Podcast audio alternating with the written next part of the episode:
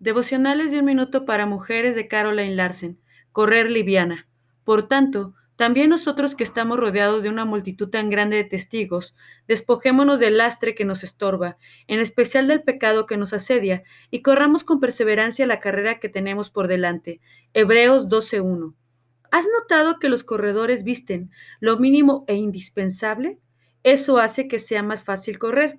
Si lo hicieran usando pesados abrigos de invierno y botas de nieve, se cansarían rápido y no tendrían oportunidad de ganar la carrera. El escritor de Hebreos hizo una buena analogía aquí. Estamos corriendo la carrera de la fe, una carrera que hace que nuestra fe sea más profunda y nuestra confianza más fuerte a medida que corremos. Por lo tanto, debemos deshacernos de los trastos que pueden estorbarnos. No hay pecados secretos, no puedes guardar un par de pecados favoritos en el armario y pensar que nadie se enterará. Dios lo sabe.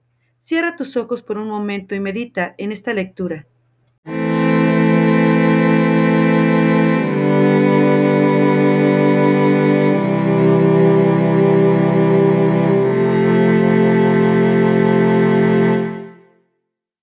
Una madre conforma al corazón de Dios, de Elizabeth George.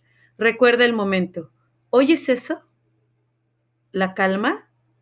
Nadie está llorando, derramando algo o discutiendo. Debo estar en el cielo. Pues bien, da gracias a Dios de todo corazón por esos momentos. Saboréalos. A veces puede parecer que nunca tendrás descanso, que ya no puedes más. Recuerda entonces los momentos en los cuales tus hijos son adorables, encantadores, amorosos y alegres. Como madres sabemos que tal vez no duren, Disfruta esos momentos y echa mano de ellos para animarte cuando necesites aliento. Yo solía escribirlos en un cuaderno especial y cuando necesitaba un recordatorio de que realmente había días buenos, buscaba mi pequeño cuaderno y me recordaba a mí misma que el esfuerzo de ser mamá vale la pena. Uno de estos días vas a oír a Dios decir, bien hecho, madre buena y fiel. Oremos. Jesús, en ti encuentro refugio en todo tiempo. Permíteme apreciar y tener presentes los momentos de grata paz en el hogar y en mi corazón. Amén.